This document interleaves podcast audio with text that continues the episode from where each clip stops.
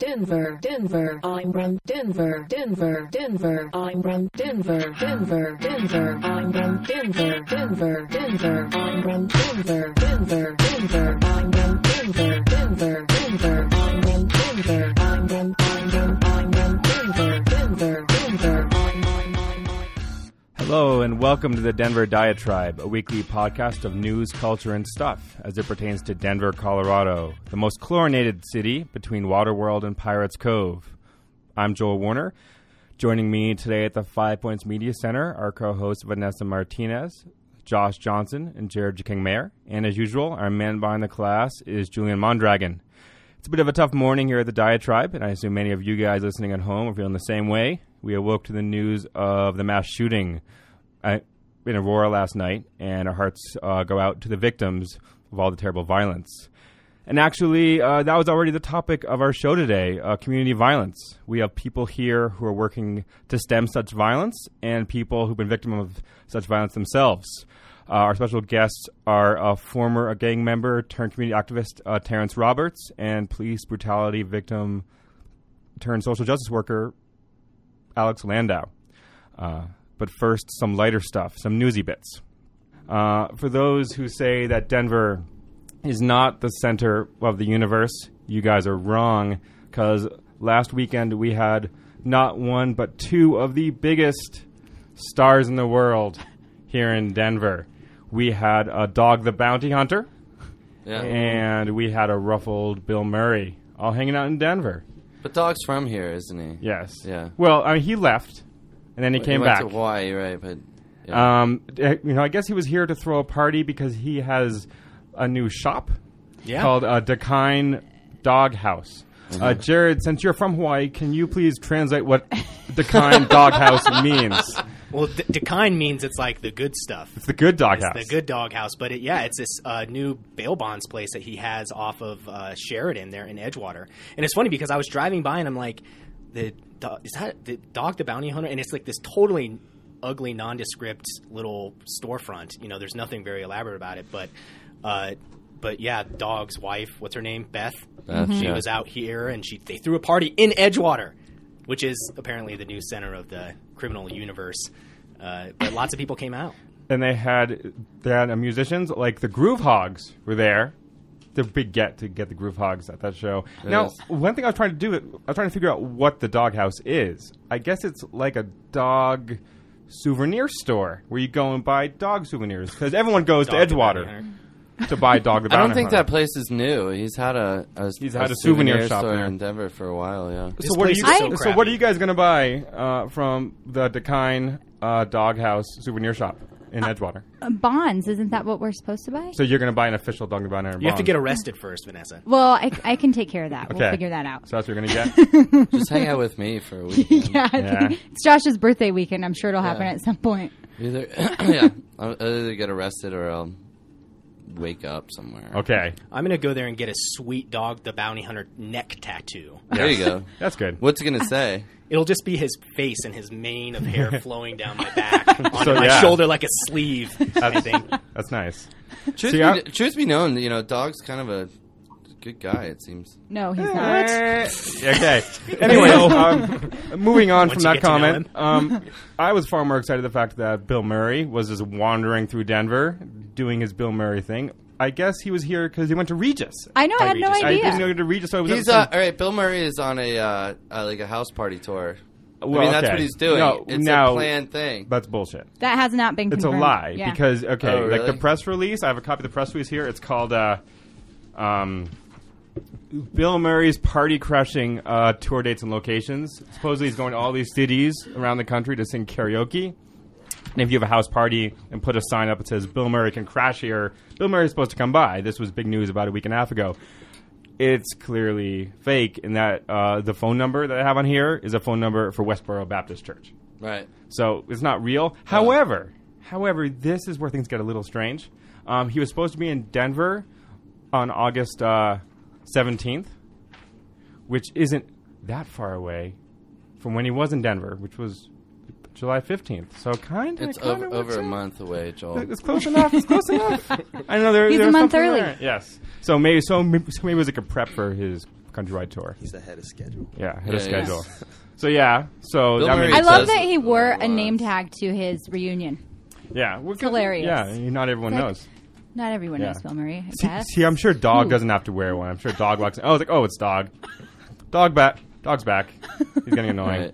Right. Um, and um, but then we also have um, it's possible that pretty soon we can all take as many free newspapers as we want to put at the bottom of, of our parakeet cages, which we all want, uh, because there's a law that says that you can't take as many free newspapers as you want from any of the free newspaper uh, boxes around town or around the state That's right.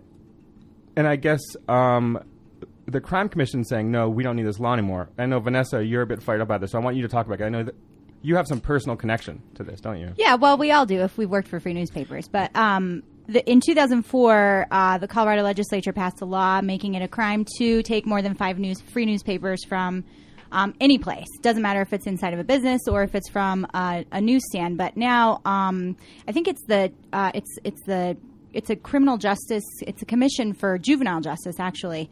Um, that's that's looking into um, doing away with what they call boutique crimes, and they consider this one of them, saying that there's um, there aren't really enough people doing it. It's How do you kind of a define a bogus law. crime? Yeah, what, What are is a some other boutique crime? boutique crimes? And that's a good question. I would love more context on that. The post story doesn't have anything, and I I, I didn't do any investigations of my own. But um, this is the one that's making the most noise right now. So they want to do away with it. Um, the people on the commission are making some really absurd claims, like if it's a free free newspaper, it doesn't have value. So you know we shouldn't it, it shouldn't be a, a crime to take more than five of these papers because they have no value. Um, but the truth is that they do obviously have plenty of value inside of them. There's advertising, plenty of advertising dollars that go into them, and even if they don't, um, it's it's the business owner's right to do whatever they want with their with their product. If they want to give it away, they can. Um, but you know, this was this was a big deal back in 2004 when the law was passed because um, in Colorado Springs uh, there was an incident where a county commissioner took a giant pile was caught on camera taking a gigantic pile of Colorado Springs Independents from the county building, um, and I happened to be working at the Independent at the time, uh, which was investigating uh, this particular commissioner for some um, wrongdo potential wrongdoings, and so it's clear to see that anybody who doesn't like what might be in those papers would be interested in taking them off the streets Now- and making sure that people don't find out what's you know in what them. the commissioner is missing is that people don't read.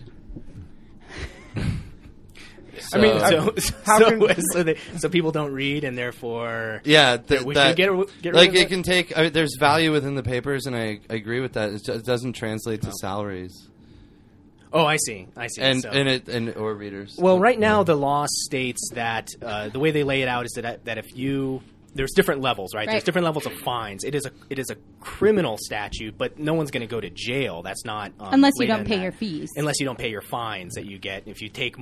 Uh, you know something below hundred dollars, you get a thousand dollar fine. If you or a hundred issues or copies of this uh, free paper, whatever it is, hundred dollar, thousand dollar fine, and then it kind of goes up from there.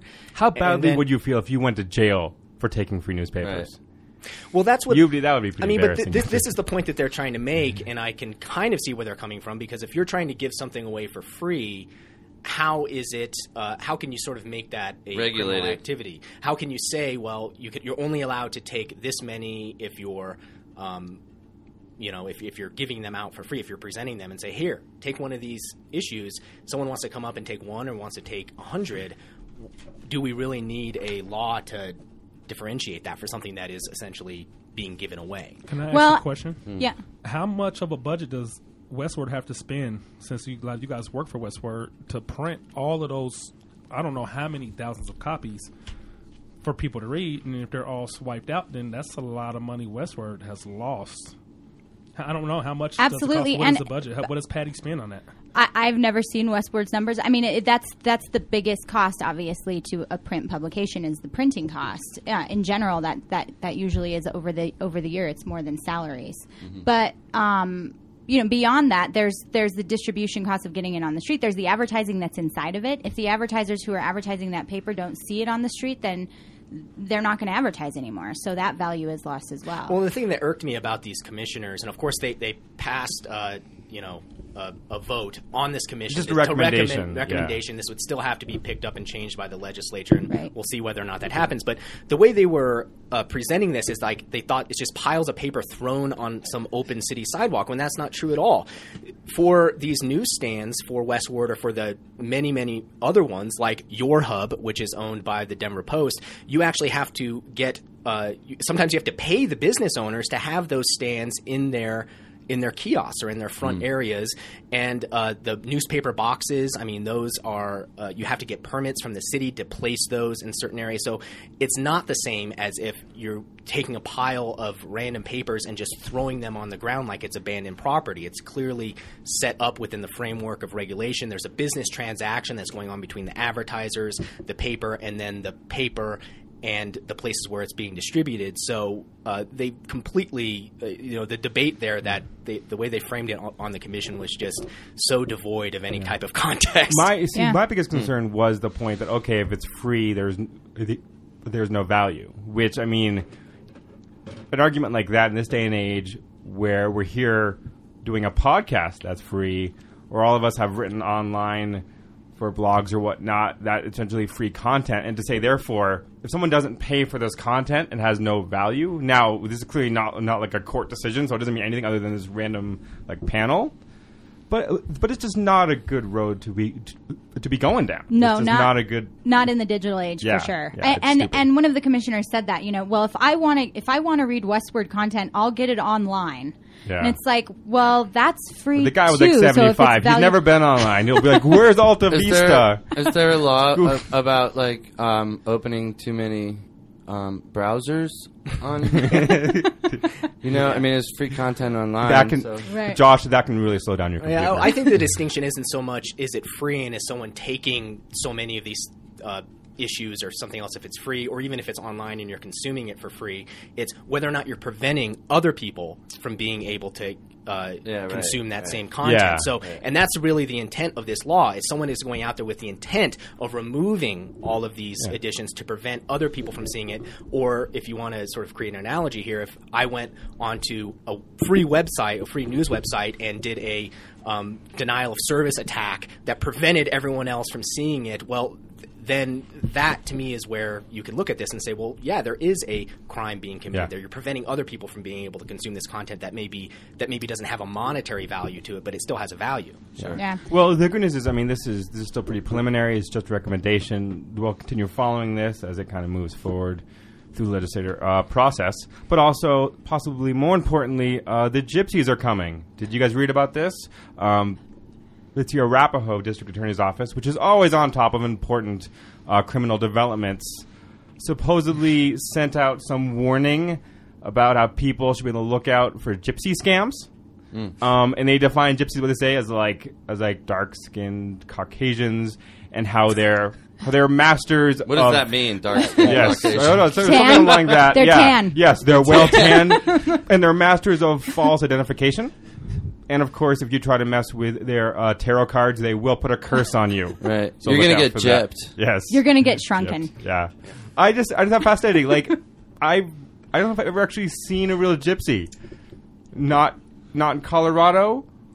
Not I mean They have maybe a reality show. Yeah, maybe they're hiding Yeah, in the is that. shadows. There is that re- reality show. What is that show? My gypsy wedding or something. I don't Yeah. know. Gypsy, what is there real gypsies? Do, do, they, It do they do the is. gypsy? They call thing? themselves gypsies. As a, Okay. result, as a result, as a result, my my sister uh, says she'll only marry gypsy. Really? She wants. Why? I don't know. why- What- I don't what's know. the attraction of gypsies? Like I don't know. itinerant They're they're lifestyle? tight. They they keep it tight. I They keep it tight. Yeah, they're really And they're fam- dark-skinned they're Caucasians. They're- yeah, they're all co- they're all they're on like, Hispanic. Yeah, and that's, that's, skin that's actually what the Yes. press release said, and that's why the ACLU kind of picked up Bordering. on Yeah, the ACLU. They say they might appear to be They're borderline. Well, no, I, I don't know the exact wording, but they said they're dark. How do you know a gypsy? Is like kind of their thing. It's like, well, they're dark-skinned Caucasians. They might almost appear to be Hispanic, which They in have- Colorado. yeah, They can we have at least- let's yeah. just call it borderline Hispanic. Yeah, they have at least three, like three rings in each ear, right? They so wa- it's, it's kind of like us. it's kind of like when, when people are exiting a plane uh, plane from Cancun on, on the, the, so uh, that's it. So they're the- all the- gypsies. like the whole That's they, uh, probably looks profile. like gypsies, right? so the Arapahoes, like bunch like of tan white people with braided Yeah. hair and and uh, The sheriff's all going to show up from Earrings. Arapahoes County and just, and just yeah, and sweep. See them all in. Yeah, sweep. Yeah. You know, this is actually something that comes up often. I remembered uh, in Larimer County, uh, I don't know, 2007, 2008, the uh, Larimer County Sheriff's Office put out a similar um, notice that said, uh, "Be like, watch out for the." Gypsy and traveler scams, right? Yeah. So this is a pretty common thing. I think what's happening right now is that the, you, this this description is obviously what's out of character. So the the sheriff's department in Arapahoe County is doing an investigation to figure out who the heck added this like you know racist crazy thing to you know Borderline Hispanic. borderline yeah. Oh, we know who did it. It was crazy Carol Chambers. Right? She was like sitting in her office, right? And she You know, was she like, got voted out. There's a Oh, new she- guy. no, in. I don't. oh, I don't know. If, I don't know if this. Uh, yeah. she's, st- she's still like sneaking around though in the no, office. she was. She's like she was hiding term in a, limited. She's but hiding she, in a file uh, cabinet. yeah. So there's a new, uh, uh, a new uh, district attorney. I don't know. Actually, I don't know if it's she's either on her way out or she's ready to be out. So, uh, yeah, gypsy Yeah. scams. So It look was- out. These have a bad. It's a it's a, it's a bad name to begin with. It's kind of like the bandits. Like these guys need more creative, like copywriters in house or do, something yeah. like public information officers. It's like who came up with the name Gypsy Scam to describe somebody who does housework? Yeah, chipping. and you know, it's You know, it's it's only it's only been recently, I'd say in like the last year or so. I, I think the reality show that I realized that a gypsy is is actually an ethnicity and not a lifestyle. Yeah. You know, and so Yeah. I mean, if it's an ethnicity, then why are we saying, you know, you you can you're just gonna get fucked by these people? Yeah. Yeah. What are because, the because they're gypsy. Because a What- lot of what people is- do. I don't those know. things. Yeah, what what is I know the black ethnic- people who do those kind of things. I know light skinned white Yeah. people who do Right, that. right, Are they right. light I skinned know Caucasian black actual, people? I know Borderline black actual Latinos who do that kind of Not scam. So I think borderline. that that's bigoted though, like Yeah. to kind of act like that's their signature crime. I mean, that's, Yeah. Yeah. that's an American crime. That's everyone's crime. You go to Europe, it happened to you in Europe. Go to Brazil, They lose call a them credit card, pikeys. see what happens. I mean, our basic, basically, capitalism's kind of a scam, right? I mean, they try to sell you. You buy what the Pet Rock or anything that's on like late night TV. You're getting gypped. So You are. So you're saying that we're all gypsies, Josh? I'm We're saying all- that gypsies are elite capitalists. fair enough. they've they've mastered the game, and and we're pissed off about it. Okay. But I guess they have a lot of wholesome values. Like their women never have sex before marriage. That's right, yeah. Um, they wear the most scantily clad outfits, but Right. they never have sex. I think they get that's why my sister's interested. Oh yeah. So yeah, it's crazy. they're good dancers.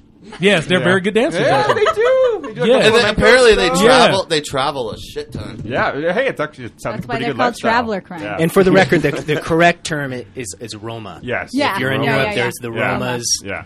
Oh, Uh, really? Are they the R- only R- M- gypsy? No, no. There's actually several different kind of ethnic.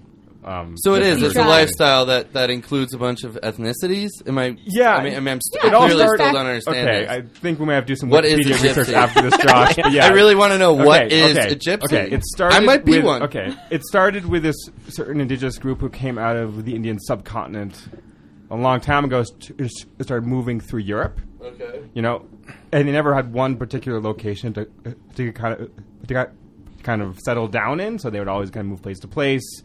They were long uh, persecuted, similarly to like the Jews in Europe and mm-hmm. whatnot. Yeah, Hitler hated them, right? Yes. Yes. Yeah. So you know, so they've you And know, so they now- bought a- a bunch of RVs and moved to Parker, Colorado. Yes, and and they're Johnny all- Depp joined them, and they all ate chocolate. Yes. Johnny Depp's Yes. a gypsy. Okay. So, anyways, I think we should move on from the gypsy conversation. Uh, maybe we could continue this at some point, and maybe not. Um, but also, uh, speaking of the funny bandit names, I want to do a factual follow up from last week. Ron was asking where all the weird names for the bank robbers come from, things like the Waistline Bandit or whatnot. Well, well, well, it turns out. That if I was on the podcast, Yeah, this week, Joel, you're the I expert told on you. this. He knows. I'm We the like, expert wondering. on these. They come from this group called the Safe Streets uh, Task Force here in Denver, which is this kind of like like Avengers supergroup of law enforcement. It's like FBI, police, detectives, sheriffs, and they're all based in this like hidden safe house location by the stockyards. And it's this, part of this like federal program to stop bank robberies because bank robberies bank robbers usually go, you know, across state lines or across like county lines, so it can't be one particular local department. So they create these kind of kind of cross state departments and complete complete like badasses. You know, they you know they have their own special like jail cells like hidden away like within the stockyards here in Denver. And one of the things they do is they get to come up with these crazy names. And what's the, bank purpose you know, of the crazy The name? Like, why, why have the funny uh, the- names for some the- guy that's robbing a convenience store? The way the head of Safe Streets explained it to me was it's basically to kind of capture the public's attention. Yeah. Saying, okay, hey, look out for the waistline bandit. He's known to do this. I think it's also these guys are just bored sitting in their office and they want to do something weird, so they come up with weird bank robber names. It's a PR move. Yeah. So so so that's that. So that's how we explain the bank robbers. Um, that's enough on gypsies and bank robbers and the newsy bits. Um, if you guys listening ever have a news story that you want to share with us, read about something we said, or invite us to a karaoke party with Bill Murray, please leave a comment on denverdiatribe.com, like us on Facebook, or drop a line at 720-282-YELL. Um, and uh, this week's episode is brought to you by Free Speech TV and NFNradio.com. Uh, once again, everyone get ready for the Laugh Track Comedy Festival on August 2 through 4th. This is our very own Comedy Palooza. Three days of comedy, film screenings, and stand up shows, including your very own Denver Diatribe hosting a panel um, on a film and comedy debate on Saturday, August 4th at 1 p.m. at the Bug Theater, 3654 Navajo Street. For more info and tickets, visit laughtrackcomedyfest.com. Hope to see you guys there. Uh, the first big topic of the day. Uh, we came in planning to talk about gang violence um, in Denver, which has been a, a big topic in the news this summer. Um, up until last night, probably the biggest, uh, most troubling news report of the summer was the shooting at, at City Park Jazz, where uh, Denver police officers, uh, Denver police officer uh, Celena uh, Hollis was shot and killed, and there was speculation that uh, the 21-year-old Roland Oliver, who was arrested in connection to the crime, was a gang member. Um, so I want to talk a bit about gang violence with uh, Terrence Roberts, a former gang member himself, and now um, the founder of the Prodigal Son Initiative, a youth organization based in Northeast Park Hill. But also, I want to talk about kind of community violence in general, which is kind of we already talking about a bit this morning. We look at these kind of horrific developments, uh, shootings in City Park, shootings at movie theaters, and I think uh, the typical reaction is to blame something or someone, whether it's the schools, the violent movies, the police, um, holes in the mental health uh, safety net. Um, and the question is, is that what we should be doing in cases like this, or do we say, hey, is this part of modern life that you know that these things just you know these things are something that we have to be aware of? I'm gonna throw that to Terrence or anyone else in here. I mean, I don't think we should just say it's a part of modern life because we could say AIDS is Yeah. a part of modern life or exorbitant cancer rates is a part of modern life. So why worry about it? You know what I mean? Uh, and you just can't blame one thing either. I mean, it, it, it's a lot of factors that lead up to it. Um, um, the the rate of uh, unemployment over there in Northeast Park Hills in double digits. No one talks about that. Yeah. It's not Detroit. It's not Chicago. It's not Los Angeles. It's not sexy enough. We're talking about Colorado. You know what I mean? Uh, people don't talk about you know um, the poverty. Uh, you know, two years in a row, the New York Times reported this international news. You know, this is a publication that goes all over. It's in it's in Israel. They reported that for two years straight, Colorado had the highest growing rate of childhood poverty. No one said anything about it. Nobody cared. Um, we had the summer of violence in Northeast Denver 20 years ago. It was 19 years ago. Um, since then, we've had worse winters with snow on the ground than the summer of Yeah. violence. You know what I mean? Um, so you know, Officer Hollis being killed is a cul- is a is a culmination of a lot of different factors that have been leading up for a quarter of a century in Denver, Colorado. We've been had a gang problem here. This is nothing new, and it's Yeah. just not Denver. You know, look at Greeley. A couple years ago, 100 percent of their murders were gang related. 100. percent One hundred percent.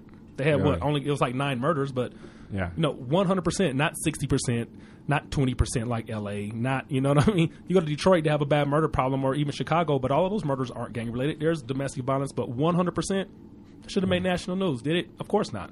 Didn't even make the Denver Post. Yeah, I want to talk about some of the factors like leading up to this, but specifically start with like this summer. You know, there's a lot of talk about comparing it to the so-called summer violence. I feel like they say that every summer they say, "Oh, it's a new summer violence," but I mean, w- why now? Why this summer? Why is there all this discussion about kind of gang violence? I mean, do you see things changing, or is this just kind of just the slow, the slow continuation of what's been going on for a long time? Like, um, to be honest, man, every summer's almost similar, man. Yeah. Every summer, you know, um, you did a story when you were at Westword about how the Holly Shopping Center uh, four years ago was arsoned. Yeah, you know. explain Uh, that to just briefly, folks who aren't. Um, so um, the founder of the Crips here in Denver, Michael Asbury, he was murdered in Aurora. Um, the Bloods and the Crips earlier that night had had a shootout downtown, so they just assumed that uh, the Bloods had killed him, and nine young Crip gang members, um, seven men and two young women, with got some Molotovs together, and they tried to Molotov a candy store that kind of the Bloods frequented and were hanging out at.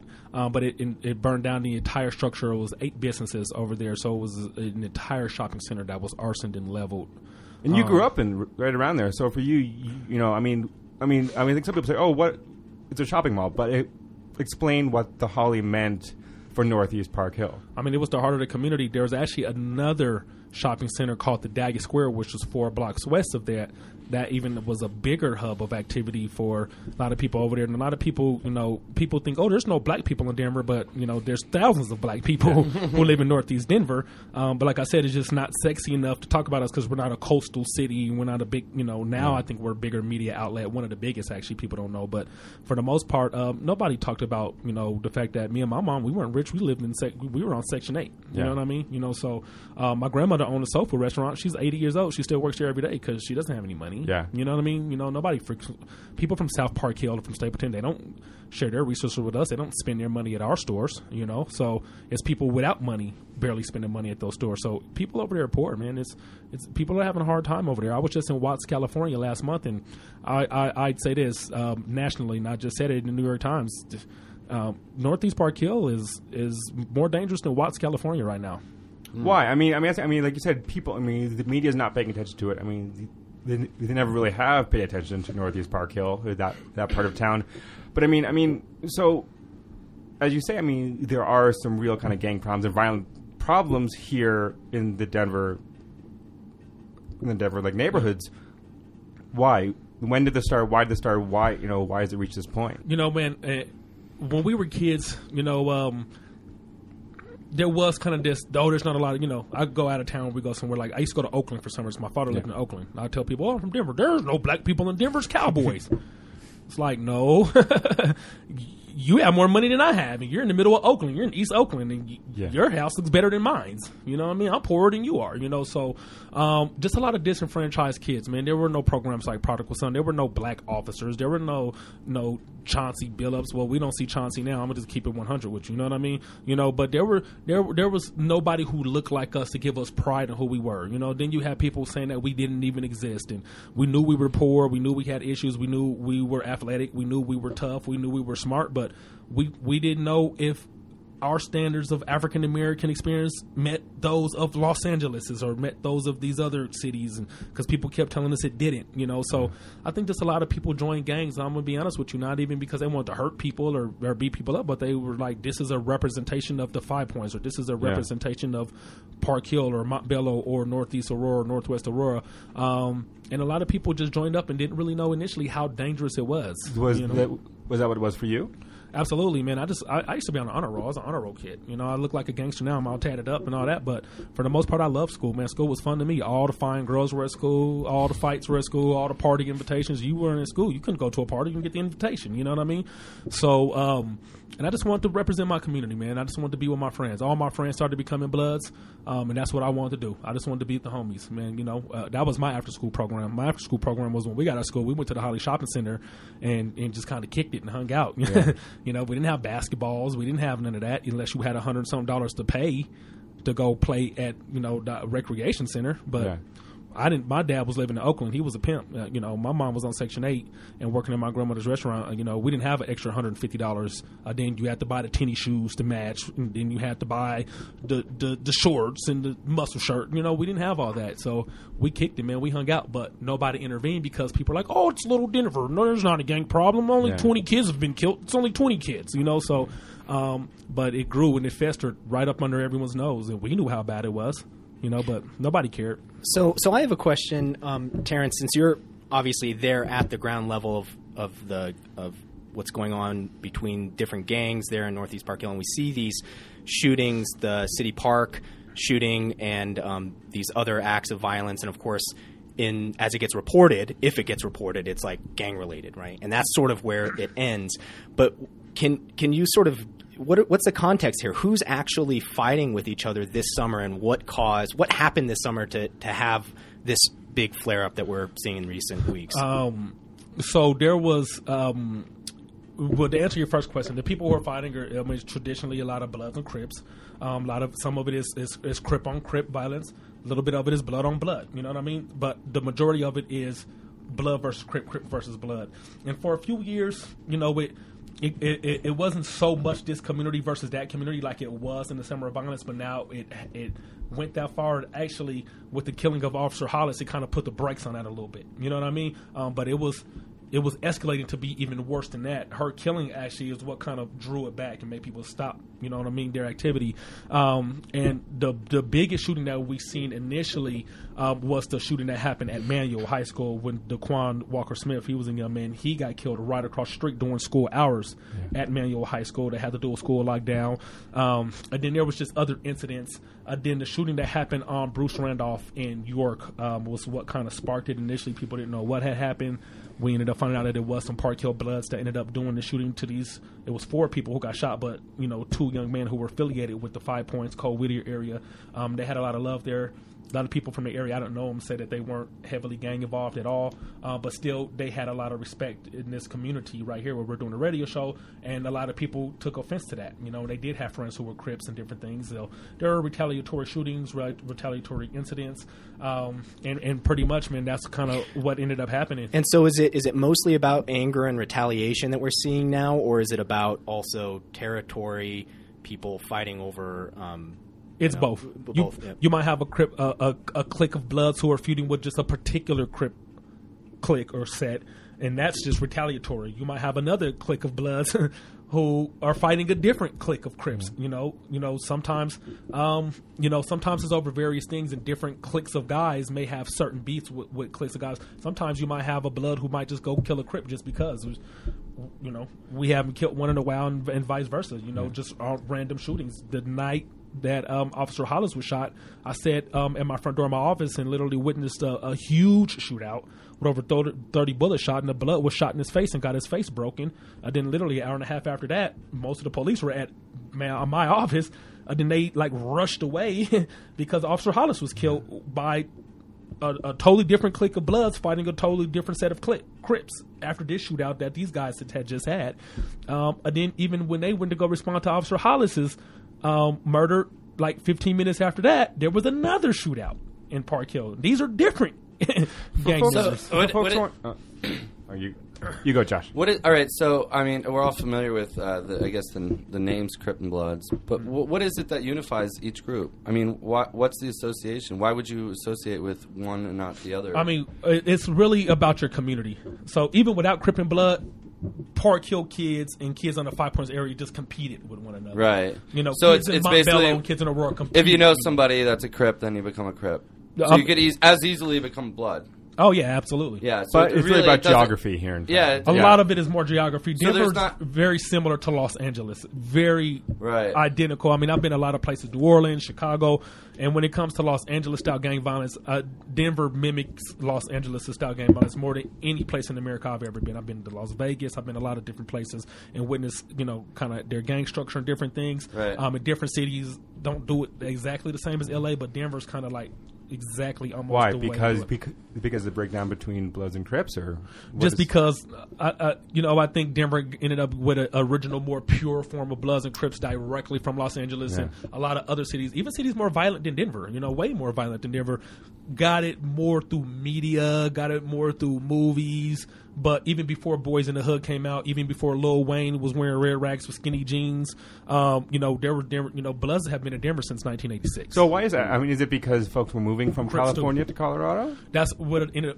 So the Crips kind of formed when the uh, some uh, you know Michael Asbury. He actually would go to Los Angeles when he was younger. His Yeah. auntie stayed in Watts, so he would go there.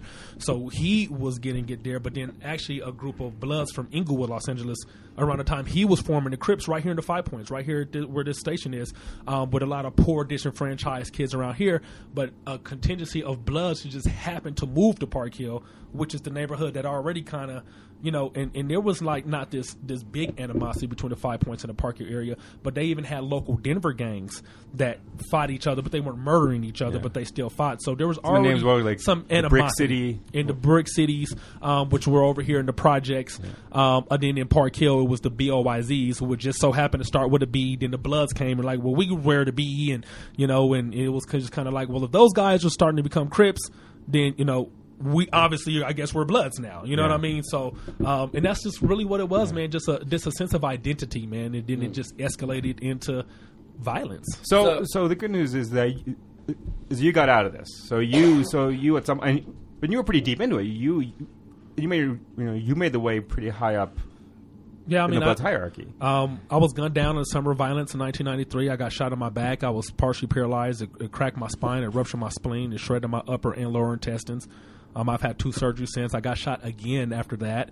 Um, I did 10 years in prison. I mean, I was in Supermax, got weapons cases. I mean, the, the whole bit. I kept And that's when you guy. decided, okay, may, maybe it was time for a change. Yeah, maybe. Yeah, just maybe, just maybe. uh, been shot a couple times, you know. I might want to think about doing something else, and literally that's what it was, man. I became a blood because I love my community. I didn't, Yeah. I didn't have any problems with Crips. A lot of my friends were Crips. A lot of Crips and Bloods. We all grew up together. There's, there isn't a whole lot of African Americans in Denver. This is not DC. We don't have twenty six thousand, you know, or or, or sixty thousand black people and all of that. You know what I'm saying? Um, we're all mainly pushed over to the northeast sector of town. So uh, a lot of us, man, we play on the same football teams. Uh, but literally, you live literally, literally half of Colorado Boulevard is literally the divide line. If you're in one, if you're in the middle of the Colorado Boulevard, that side of the street is Crips, and this side is literally Bloods. Um, and I've seen people literally lose their lives for literally crossing the street. Yeah. I've seen people wait in cars just to make sure no one crosses that border. So, so you got out of prison and you said, okay, it's time to change, and you started the Prodigal Son initiative. Can, you, can you explain briefly what the Son initiative is? So, uh, you know, we focused on youth violence prevention, and we mainly focused on prevention just because um, all these federal dollars and all the other organizations were mainly like intervention. You know, when I was, you know, even when I was in prison, I was reading about just a lot of murders still going on. People I knew, you know, kids who I recruited were now older and they were kind of like shot callers and they were getting killed or killing people, or getting put in wheelchairs, getting their arms or their legs blown off. You know, um, so when I came home, I just wanted to do something for my community. You know, uh, you know, when I was recruited into the Bloods, I kind of got a, a an indoctrination and some propaganda of oh, it's about the blood of our people, and you know, it started in Vietnam, and these Crips were doing this to people, and you know, white people were doing this and this and that, um, you know, but. Because when I became a blood, I didn't, you know, Bloods has it, it didn't do anything for my community. You know what I mean? You know, got me shot up, got most of my friends killed, and it wasn't the promise that we were given. You know, what I so, mean? so what was the alternative? That you So we, um. I started an after school program. You know, was just so kids can have something to do after school. Because when I was a kid, you know, when I was smoking weed or hooking up with girls or the homies, it was literally in between that time that people say in between like three and six. You know, my mom's thinking I'm going to football practice, and you know, I'm I'm hanging out with Yeah. the homies. You know what I mean? So she's at work. You know, so um, I started after school program. Um, we started taking kids hiking, taking them rafting, taking them rock wall climbing. Um, to Waterworld. Did you take them to Waterworld? we took them to Water World one time, and when it was time to go, we couldn't find none of them. You know what I'm saying? So Water World was scratched, but you know what I'm saying. But you know, for the most part, man, we just we we wanted to do just what we could, man, to where if, if kids wanted an alternative. Um, then you know you don't have to hang out at the candy store. Yeah. What's what's better? You want to hang out at the candy store and possibly get your head blown off, or do you want to go rock wall climbing? Yeah. You know what I mean? So, uh, and some kids want to go get their head blown off. You know, some kids crazy. You know what I mean? Just like the guy who did the shooting in Aurora. Some people want that. That's all they want. It's got to be like some sort of romantic idea of what it is, right? I mean, I mean, how much how much of this do you think uh, like like a popular culture plays into creating an image of what it's like to be in a gang that's not actually accurate? so I, you know, I'll tell you how big media plays a part in, in anything. You look at some countries, media is pretty much banned or state controlled. Right, sure. I mean, so you know, when I became a blood back in the day, you know, the main rappers N.W.A., Uh-huh. Snoop Doggy Dogg, all these all these guys were Crips, and guess what? Crips, I mean, it just exploded. You got Crips in Africa, you know what I mean? Uh-huh. You got Crips. I was when I was in Port-au-Prince, Haiti. You got guys in Haiti couldn't even speak English. The only English word they knew was Crip and Cuz, but they thought they were Crips. Didn't even have blue; they had red stuff that people were giving them. They, they were just wearing a big red T-shirt with big kissy lips on them, but they, oh, I'm a Crip. You know what I mean? Like, you're not a Crip, dude. You know what I'm saying? Like, just trust me, that's not what you Yeah. are. You know what I'm saying? But, um, you know, I mean, it, but they just see it in media, and they just, you know, so when it was big in the media, then the Bloods you know, started doing heavy recruitment when movies like The Wood came out and Training Day right. and Lil Wayne's of Blood and The Games of Blood. Then all of a sudden you started seeing the Bloods doing a big heavy recruitment in just people in these small towns who didn't even know anything about Bloods. Right. Now they're Bloods all of a sudden, you know. So um, pop culture, man, and media plays it plays a huge, a huge, huge part. How centralized is it? Is it? I mean, it, it- when when you're talking recruiting, is it done? It's done locally, but is there a national, like kickback? Like, does it? I mean, how much organization is there globally, nationally? Not, I mean, you know, not very much. You got, you know, you got blood gangs who fight other blood gangs. You know, the biggest Right. killer of Crips is Crips because there's a Right, lot of them. You know, you go to Los Angeles and, you know, the eight Trey Crips and the Rolling Sixty Crips. Yeah. They'll kill each other before they uh, uh, kill a blood because that's all they see. They don't really see a lot of bloods in their area. Right. So So now, I- you, oh, sorry, go on. I, I have one question. I, I kind of want to get back to because you were talking about how um, you know this this problem. It kind of uh, it, it's been building over the the last 20, 25 years. Um, we don't pay a lot of attention to what's going on with our kids and the lack of resources and lack of funding in the state for all kinds of programs and how much the poverty is growing. And I heard recently um, uh, that one of the major issues. Uh, I was in Pueblo talking to a parole officer there, talking about young men now being raised by their grandparents because Yeah. it used to be that their fathers were absent, now their mothers are absent. A lot of their mothers are in prison, and so you know they have grandparents who just have no, they can't relate to them on any level whatsoever. And you've got these kids going in a little bit younger. Down there, there's a lot of concern that they're going to get connected to some of the cartels because there's a lot of cartel activity Yeah. down there. Um, but I'm curious to know, like, when it comes to prevention, what is it like? How how do you even get in? Like, it, I know you do after school programs, but what do you do for the kids who are? I mean, when do you start, and what's the most? Where do you think is the most important part in the development? so the younger, the youngest we accept is eight. I mean, because you know, next thing you know, we'll have people, you know, bringing toddlers with with poopy diapers, just dropping them off so they could go get on Facebook. You know what I'm saying? So, uh, and plus, you know, you don't want to be talking to four year olds about drive-bys and exposing them to something they don't even know anything about. You know, so, um, you know, so we start around eight. Um and, and and really, man, we just give them an alternative because I'm not Hitler. I can't force anyone to do anything. You know what I mean? Um, all we can do, man, is just hope that they can make the decision. Just like I made the decision to become a blood. No one forced me, and I made the decision myself to get out. But I had people. Once I was a grown man, I could reach out to people. I knew how to articulate who I was and what I wanted out of life. I was an adult. You know what I mean? So um, we just really give them an alternative. The same way, uh, Bloods and Crips give them a choice to. Do you want to come kick it over here? Come over here with us if you want to. But if you come over here, this is what we're doing. And that's the same with Prodigal Son. If you come to my office, if you come um, hang out with us, then we're going hiking and we're not wearing red or blue bandanas and you can't sag and you know you're only 10, you can't call people motherfuckers and all that. You know what I'm saying? So, um, you know, we just give them a, a, a safe space to be to be kids, man. You know, to have fun and, and to be and to feel safe. Yeah. Now, as we've talked about, uh, Terrence, I mean, like all organizations like yours, it's a constant battle to to find sustainable funding, right? I mean, it's I mean that's kind of the big challenge, especially these days. Now, when these big high-profile things happen, like the shooting in City Park or, or the summer violence and whatnot, there's you know there's often some kind of big funding infusion, right? There's something gets passed or whatnot, and some money comes in. I know that there's a big grant that started uh, this past year. I think it's called it's called uh, GRID, which is actually you know it's a good chunk of money from the feds. It's like what, like 1.2 million or It's three million. three or th- three million, and that's good for the time being. But I guess the big question is like like how do you unify these different efforts and how do you make them sustainable? I mean, you know, So what? So you know, I'll tell you guys something that ended up happening. So we didn't talk about Darrent Williams, Yes. football player who was also killed by homegrown Denver gang members who their actual uniform out of them is Denver Bronco gear, Denver Crips. You know what I mean? So, um, these this Bronco player was killed by African Americans from Northeast Denver who grew up right here in the Five Points area. Um, but when the Crime Prevention and Control Commission freed up the dollars, they gave it to an organization that works in Southwest Denver. Not one dollar came to not one organization who works in Northeast Denver. They gave it to, and I mean, I love my my Latino brothers and sisters. Man, they have the same issues as we have in Southwest Denver, but that money didn't come over here. Did some of that money go to Northeast fight uh, the gypsy crimes? Some of that? That money went to pay people salaries. Yeah.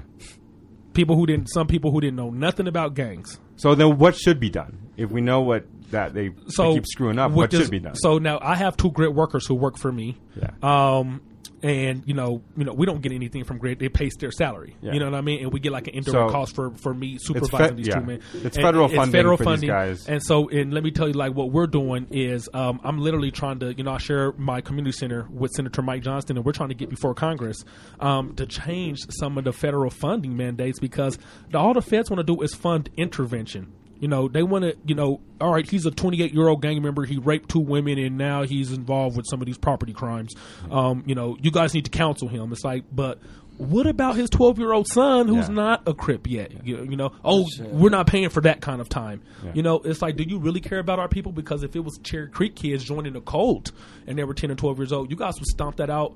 You wouldn't wait till they joined the cult and come back from Israel when Isra- the Israelis uh, deport them back to America. Then you want to send a counselor. So why are you doing it to my people? Why do it to my Yeah. community? Um, but they have these so-called gang experts who are, you know, 50-year-old people who don't know nothing about gangs, but they're these these think tank people who be like, this is the best option for gangs. But prevention, if we stop kids from joining gangs even in the first place, then you know what? All these old gang members, they'll they'll get incarcerated, they'll stop gang banging, they'll get killed, whatever's going to happen. But for any organization, if Westword newspaper or Free Speech TV didn't recruit new life, then whoever's working at Free Speech TV or whatever, they would end up Yeah. dying one day, and there would be no such thing. So that's my approach. You know, that's our approach, and we're going to ask Congress to make sure that a lot of these federal millions, tens of millions of dollars that are going to all of these different cities go towards more preventative efforts and a, a lot less to intervention efforts because intervention is not working. if folks want to get more information about Prodigal Son, what should Oh. we do? Um, man, just hit us up. Um, go to our website, www.prodigalsoninc.org, or just give me a call, oh, 720-635-7085. That's my personal cell number, and I get back to you. Okay, uh, next up, we're going to talk about another source of potential violence in Denver, n- namely the cops themselves, which isn't very good. But uh, before we do that, we're going to have a little musical break. Joe, can I can I just say something before we? Oh, before sure, we sure, cut? sure, sure, Alex. In in relation to what you were saying, Terrence, um, I just want to remind people that gang violence, just because it doesn't affect you personally, it affects. It's a community problem. I mean, and that's one thing that I keep running into. People think, oh, just because this guy, you know, he was a gang member, I, I'm, I'm not involved. When I lived in Aurora. Uh, there was a, a drive-by shooting, just uh, kids at random shot fire through just at my neighbor's house. It was an old old man went through his house and into the house next Oh, door. God. You know, but that's the thing. I've also had friends just get harassed down there Yeah. in uh, Northeast Denver, whether you're in Park Hill or whether you're in uh, what people refer to as the East Side, Five Points. You could just be wearing a blue shirt, might not even be affiliated with anything. Next thing you know, you've got you've got some serious you. problems. Yeah. Yeah. So you, so yeah, it's you know this isn't just a problem for certain parts of town or certain people. It's something that we all have to kind of It's a war. as a community. It's a war Yeah. for some of those kids. Uh, so for real war. Yeah, and so we want to talk about kind of what the cops are are doing some of the stuff. But uh, before then, we have a little uh, musical break. This week, we're featuring the Epilogues, named Best Alternative Pop Act by the Westword Music Showcase. To celebrate the fall release of the new album Cinematics, the band's performing three free all ages shows at different Illegal Pete's restaurants on July 26th, 27th, and August 3rd. For more information and to RSVP, go to Legal Pete's uh, Facebook page. So let's listen in. It's called uh, Hunting Season by the Epilogues.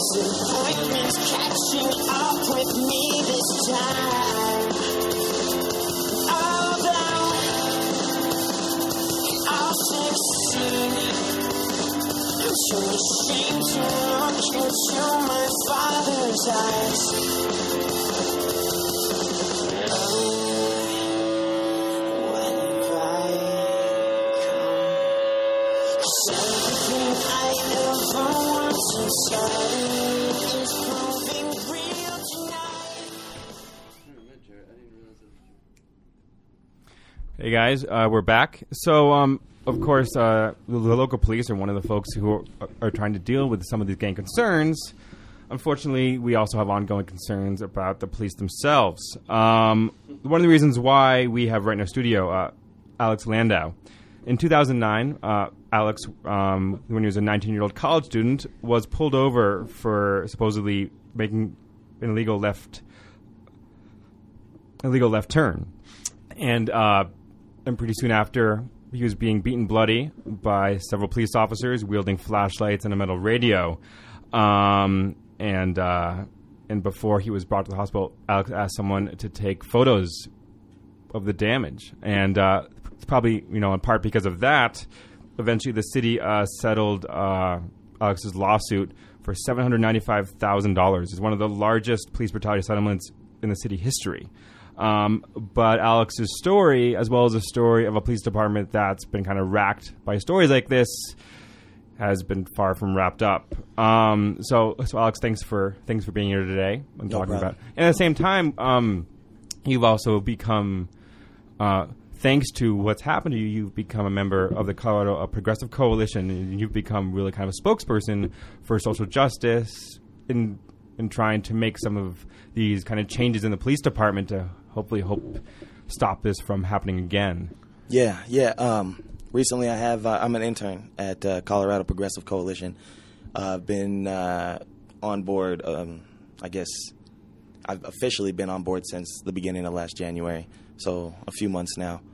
And uh, part of what I, um, we're doing down there is just raising awareness around knowing your rights, um, how to navigate through police interactions, uh, you know, uh, talking about the different levels of uh, conversation, detainment, arrest, things that people just need to know, especially in uh, community, you know, people of color. These are the kinds of tools that are not available in school. These are the kinds of tools that aren't available in libraries. We have to pass them on to each other. We, you know, the police aren't going to go out of their way to tell us what we can and can't do and what they can and can't do. And uh, I just think it's really important, especially after what happened to me in 2009, to understand that it's not just the police. You know, it's uh, I think it's a deep structure of um, it's it's an old culture. You know, there's uh, there's a lot of police violence, and there's a real lack of accountability. Uh, the officers, in my case, have assaulted other members of our community, and they've been videotaped doing it, and they're still on the force. Yeah, now. that to me is what's fascinating. I mean, these are these are some of the same guys. These are uh, that's uh, Randy Nixon and whatnot. Ricky Nixon, Uh, Rick- Randy Murr. Yeah, R- Rick Nixon and Randy Murr, uh, two of the officers who you know who were involved in the incident that happened to you, were also involved in some of the other kind of big, high-profile police brutality kind of cases. So the question is: Is this you know why are we seeing the same officers kind of coming up again and again in some of these like really violent episodes? I think the uh, part of the problem is well, there's a lot, there's a there's a bunch of small pieces to a big problem, and I think it stems from things like the city doesn't like to acknowledge profiling, and they don't like to acknowledge police brutality. You know, they like to th- to think that uh, they don't have a systemic problem inside their department, and I believe that you know they I'm, i believe in become you can become a product of your environment you know as you know uh, growing up poor uh, things like that we had to do a lot of things to make ends meet and um, when you had when you do have good cops on the force and daily they just see officers killing people beating people falsifying charges uh, creating false testimony all this crazy stuff and they just get away with it every time and not only that but they get paid vacation because that's all a suspension with back pay is Now you come from a family of police officers. I do. right? I'm well. Well, my Or grandpa so- and my great grandfather, and uh, I have an uncle who's FBI somewhere. It's funny. I was talking to you before we started this. In some ways, you're like the worst nightmare for the Denver police to to get taken up this. I mean, you're this like, really well spoken, um, young, charismatic guy. You know, come from like you know, a family with two police officers, and I mean, you you know, it clearly wasn't your choice. But the fact between between who you were and the fact that somehow, even though you were you were clearly a mess at the point that the ambulance came, you you, you were the force to say, "Hey, somebody take my photo. So you you become this like visual representation for a lot of people. You know, of there's something really wrong here. And one thing before we continue on, I mean, you know, we talked a bit today about, you know, kind of the community violence and what do you do as a victim of it. I mean, what do you what do you tell like like other victims or folks kind of dealing with this in terms of like, hey, does it get better? I mean, how did you know like I how think you deal with some of kind of kind of the, the repercussions of that night? the best thing people can do is to acknowledge it. You can't you can't brush it aside. You can't ignore the fact that this is a violent world and violence is occurring in our community all the time. I mean, I was beaten. They they, they tried to murder me, and then they tried to lie about it. And what happened, by the way? I mean, for folks who haven't read about it, I mean, how did this whole thing seem to come about? That you all of a sudden were getting beaten bloody by police officers? Well, they originally pulled me over for an illegal left turn, which we later found out wasn't even, Okay. you know, I didn't even make an illegal left turn. And um, it all started because I wanted to see a warrant, and I was grabbed by two officers, and uh, I I didn't have my license on me, and I had already explained that to Officer Nixon when he came to my car originally, and he just looked at me and laughed while the other two officers had me, and he said, "You don't have a license," and then he hit me, and he kept hitting me, and uh, he was hitting me hard enough to cause the all of us to move. You know, Yeah. you're getting hit in the side of the head. There's obviously some force behind that. And Officer Middleton slid backwards over the curb and brought us all down on top of her. And she took off her radio and started hitting me below my eye with her radio multiple times. Now, and, uh, what goes through your head when you have police officers, like you know, doing this to you? I mean, were you? I Right. mean, Because there's a natural instinct to fight back, but it's a cop. yeah, and they I have mean, guns and they yeah, can you know, use it. Yeah. The thing about it is, I've known that there's been uh, mistreatment going on between police and people of color the majority of my life. I've had other interactions with police where I've been profiled, but nothing to that extent. I've had altercations in Aurora with uh, security guards, and uh, I've had altercations in uh, Jefferson County crossing the street and things like that, you know, that were just minor. And uh, I think it stems from the individual's belief of the opposing side. You know, people just look at it like uh, like Aurora is a great example. A lot of a lot of drug traffic, a lot of prostitution uh, in certain areas. Uh, you have a lot of high crime. So then automatically you have these people that take on authority roles, and they just assume that they're going to go around being vigilantes and stopping everybody. And you know, it could be your mom, it could be your grandpa, it could be your uncle. You know, and I think the problem with the violence is uh, there's something inside of them that they just haven't worked out yet. They have no other means of uh, of uh, detaining anybody. You know, what, I mean, you've got a, a, a belt full of flashlights, mace, ropes, handcuffs, Bullets. bullets in Guns. your gun, and those are the first thing. The first things you go for are lethal every time. And let me say this: um, you know, the police departments everywhere actively try to recruit people who have a military background mm-hmm. and who have been to Iraq, who have been to Afghanistan, who have been to Vietnam, who probably have a high level of post traumatic stress syndrome. But if they could pass physical and they could pass certain tests, and some of these departments, if they have a high school diploma or a GED, hey, you're a police officer. You know, we need you. And they also have a certain amount of money budgeted, even though Denver is in a 100 and some, however many millions of dollars budget deficit. They still set aside Millions. certain millions of dollars because they year. know that there's going to be citizens beaten by police officers. Um, Yeah, that's not a good sign. They don't set money aside for Prodigal Son to keep kids out of gangs from killing police officers, but they set money aside because they know that there's going to be Yeah. people beaten, and they just, all right, this is lawsuit money. How much? Mm, Give them seven hundred thousand. And see, that's the thing. They He only can't gets keep thirty buying us like that, Yeah. though. You know, officers aren't out here doing their jobs. I, I I could tell you stories about, you know, hearing gunfire and then the first officer doesn't even respond for ten plus minutes. Huh. You know, by that by that time, not only is the shooter gone, but the victim's probably dead. You know, and uh, it happens like that all the time. They have protecting serves on the side of their car. And I think what happened with the payoff in your case is actually pretty kind of illustrates that. I think when it, when it was first announced that the city had settled, I think some people saw it as potential victory, saying, "Okay, something is happening. There's some, you know, there's some repercussions for this." But at the same time, what's happened to the officers involved in your particular case, to me, is it's kind of ridiculous. I mean, these guys Right. have been fired and they've been brought back on and fired again. And so, I mean, I mean, what's going on these officers who, you know, this, you know, who I think it's you know I think you know it's still like allegedly beat you. I know that we can say or you know has been proven, but I mean I think most people agree that that stuff happened to you with these officers. And at the same time, they said some pretty sketchy stuff to inf- to um, internal inf- you know, Oh, internal affairs about saying, Yes. you know, are you reaching for guns? So what? So what has happened to these officers? the officers right now, as far as I know, are terminated. As far as their actions in my case, nothing. They're terminated for their actions in other incidents. For my case, I mean, the off- uh, in my experience with internal affairs was they told me not to play the race card, and they told me that uh, Virginia Quinones said that uh, if if necessary she would shoot somebody if they were reaching for their gun, and that's the mentality. You know, that's even in internal affairs. I'm supposed to be able to come here and complain about the way I was treated. You know, fresh from jail, face full of 45 stitches, and 19 year old, maybe weigh like 145 pounds.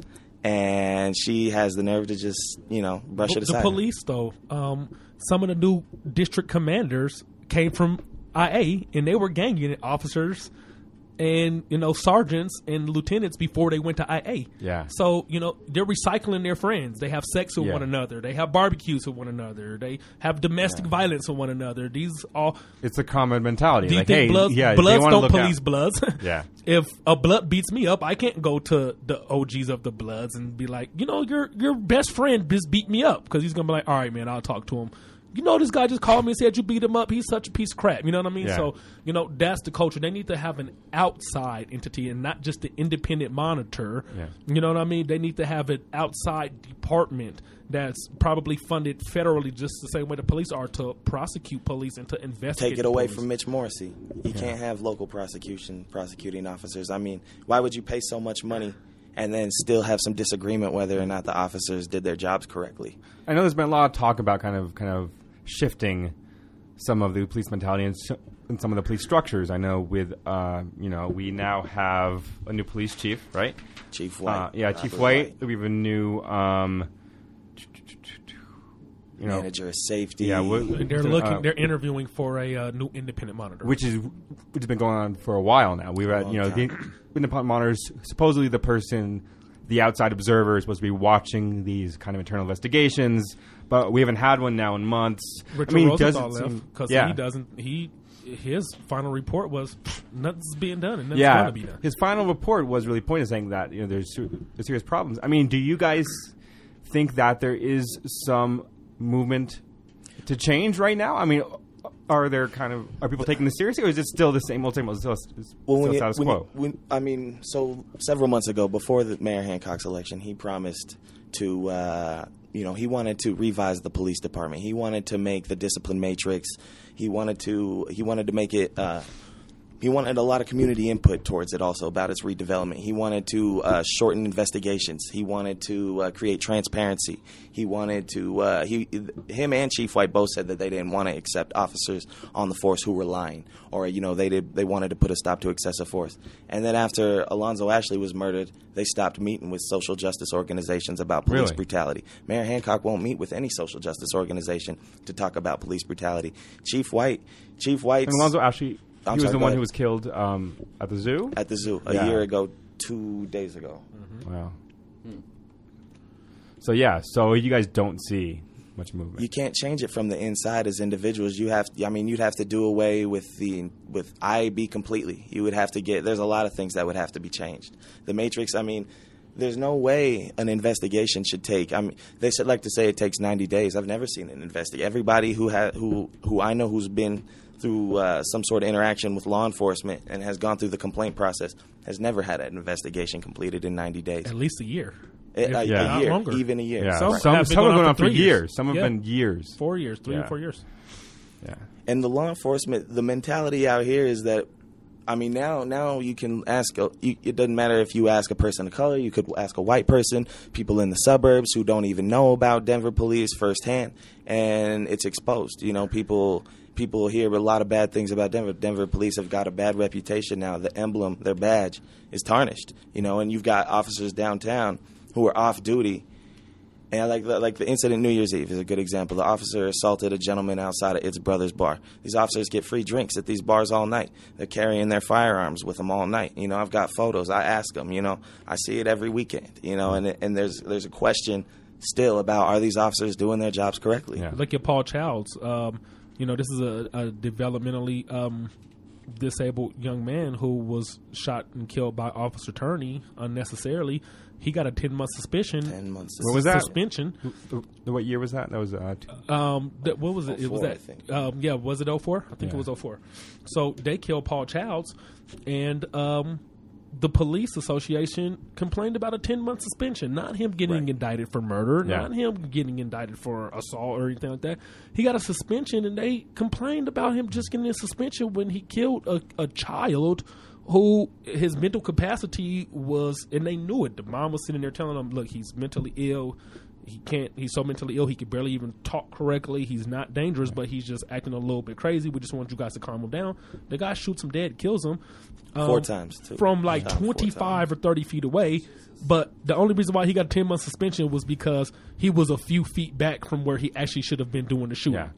Twenty five. And once you have a finding like that, once you once you have a ruling like that, that becomes the basis for future rulings. Because then any future cop can say, "Hey, well, look what happened to the cop who shot Paul Childs," and so that's the thing. It creates, you know, this kind of this Yeah, kind of similar structure. discipline. Like Yeah. you have to discipline Yeah. me similarly, even if that discipline was a faulty discipline. You know what I mean? So um, there's a lot of issues, man. That you know when I do mainly um, gang violence prevention, but we do all violence prevention because I've had friends murdered by police officers, and I've been not only assaulted by police myself, man, when I was a youth, um, but also I was direct filed upon for a crime that I didn't commit when I was a juvenile as well. you Yeah. know? So there's a lot of issues with, with law enforcement in So, Colorado. so, so, I mean, I don't know if Vanessa and Josh have any questions or anything to add at this point.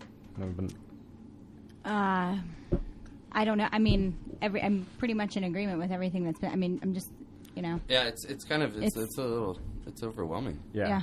Yeah, and then you know, and clearly this is you know it's a pretty it's a pretty uh, pessimistic episode. At the same time, I think by looking at you two at least, I mean to show, I mean there clearly is potential for for beneficial outcomes. I mean, you know, Yeah, what can- Terrence. what can I mean, you. I mean, I mean, you were like in the clutch. I mean, you were definitely the system had failed you. You Hmm. you know things could have could have turned out very very differently for you. Okay, and the fact that you found the way out of this and actually kind of create this really kind of key neighborhood structure now that's helping to solve some of the problems for other kids. I mean that you know that shows that even with all of these problems, even all the limitations of these things, there's still potential. And the same thing for you, Alex. I mean, you could have.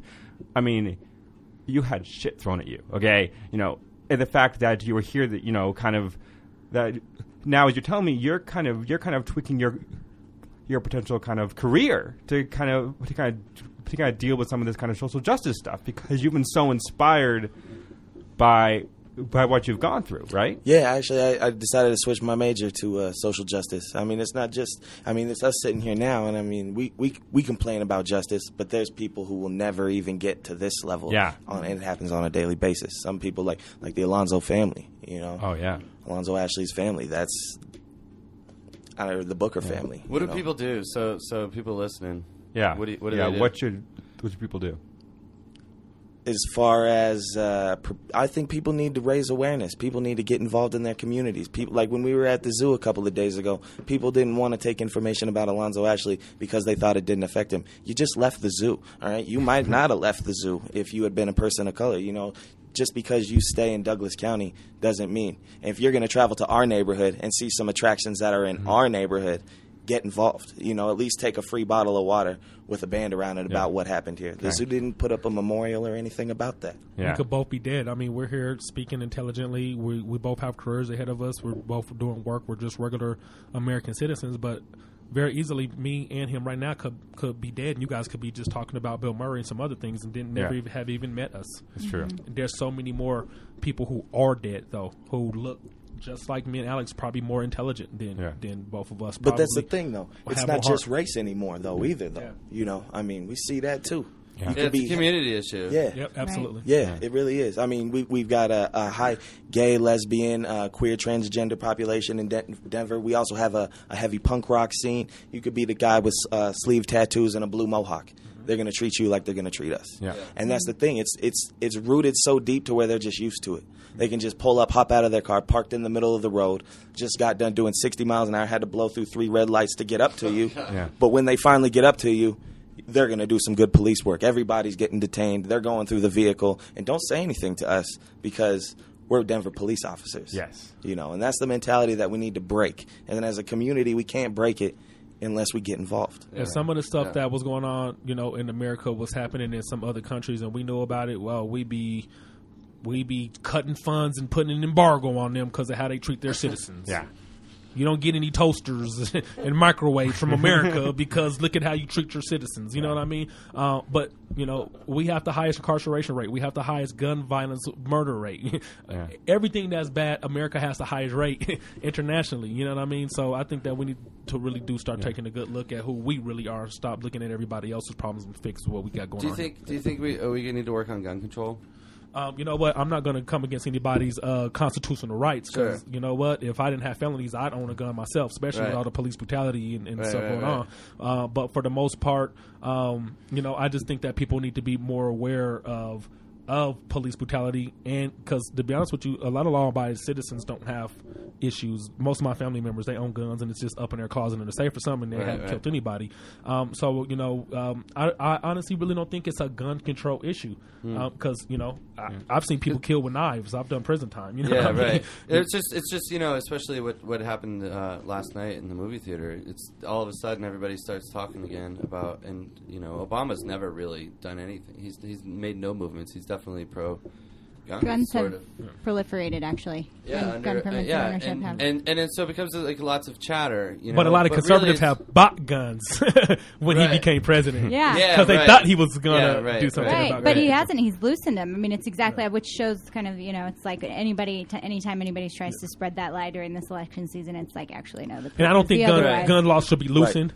I don't Um, and I don't know, you know, and I don't know how stringent the laws are about people purchasing guns. Um, but for the most part, there are going to be guns, whether right. they're illegal Yeah. guns or legal guns. So you know, So you have to focus so no on the matter key what, issues first. even if they stop the selling all guns to citizens today, there's still the guns that are out there, Yeah. millions of guns. You know what I mean? So and it um, won't solve all the problems. So I mean, People should educate If you keep Yeah. pushing that, then it's like you know what? Yeah, it's, it's you know You're not gonna to solve me- anything. To me, to me, it's it's not it's not about controlling guns. It's about uh, eliminating poverty and disenfranchised Right. people. Yeah. Right. You know, there shouldn't be such a such a gap that that that your only option to feel like a real individual is to join a, a group. let me tell you something about know? employment really quick to where I know that if people could get jobs, it will stop violence. So, you know, I was in pretty much one of the most dangerous prisons at the time in the United States. Mm-hmm. And the OG Bloods and Crips, the toughest Bloods and Crips worked in the kitchen. They were making a dollar fifty a day, a dollar fifty for a whole day's Yeah. worth of work, Slave busting their butts.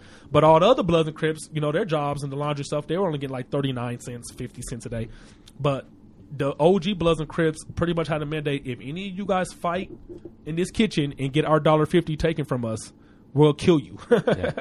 there was never a fight. no one fought in the kitchen. And all the Bloods and Crips who were making that dollar fifty, they worked together. Yeah, They became best friends. They were lifting weights together. Yeah. They were writing letters together. They were on each other's phone calls, hooking each other up with each other's sisters and girlfriends, friends. All the other Bloods and Crips fight each other because they didn't have nothing. Yeah.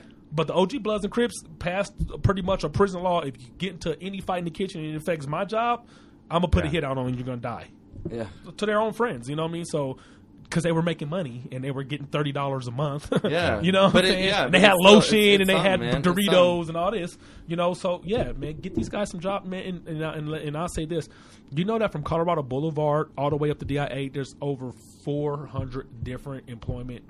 Uh, companies that employ people from people who don't even have a degree all the way up to people who have their doctorate degrees from Yeah. executive positions on down to just cleaning toilets at one of these rental car places.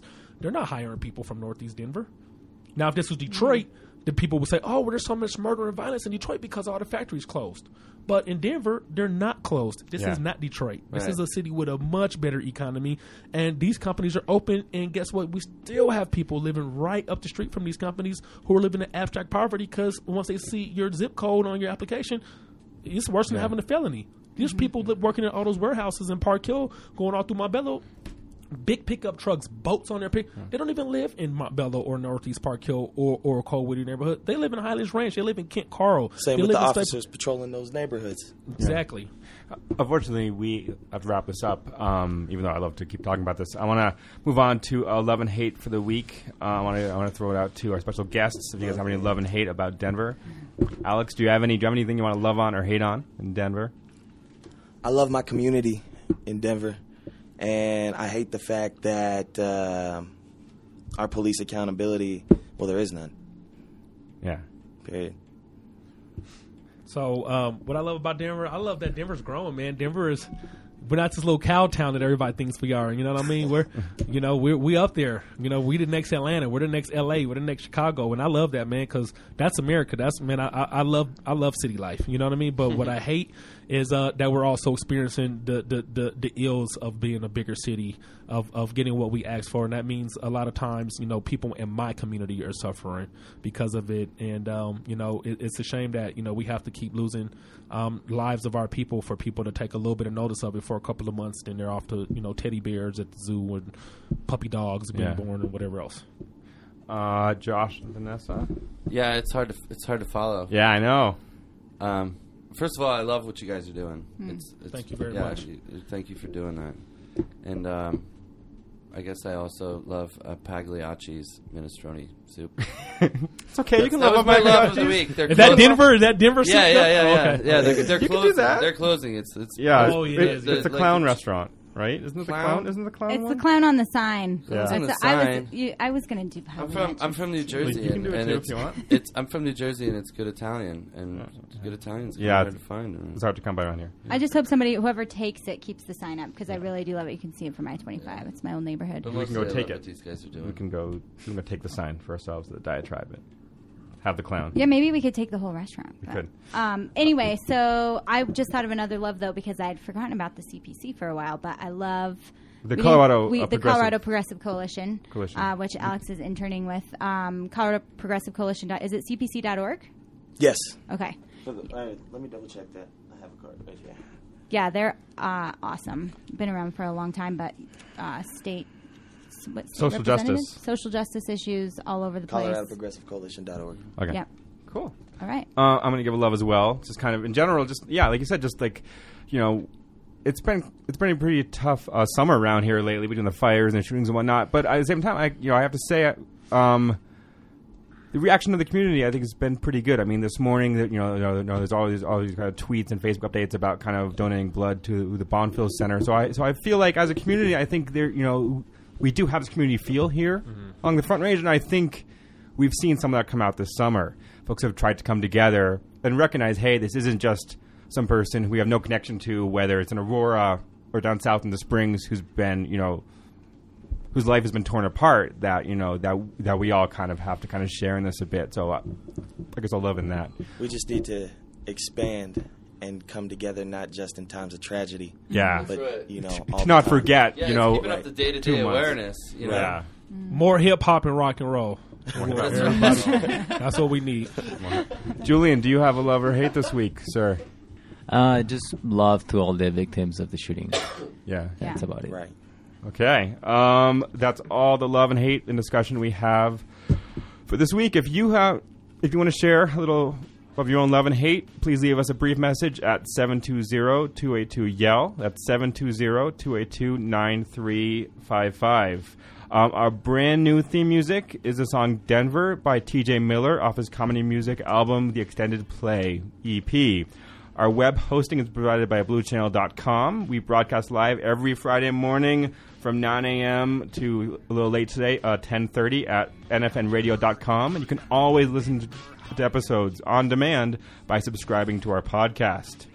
Um, I want to thank our special guests, uh, Terrence Roberts and Alex Landau, for coming in, guys. Thank you so much. We really appreciate your time. Absolutely. Uh, for more information on what they're doing or about the Diatribe, check out our website, uh, denverdiatribe.com, or search for Denver Diatribe on Twitter or Facebook.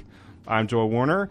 On behalf of Vanessa, Jared, uh, Julian, Josh, uh, Terrence, Alex, uh, thanks for listening, and we are out.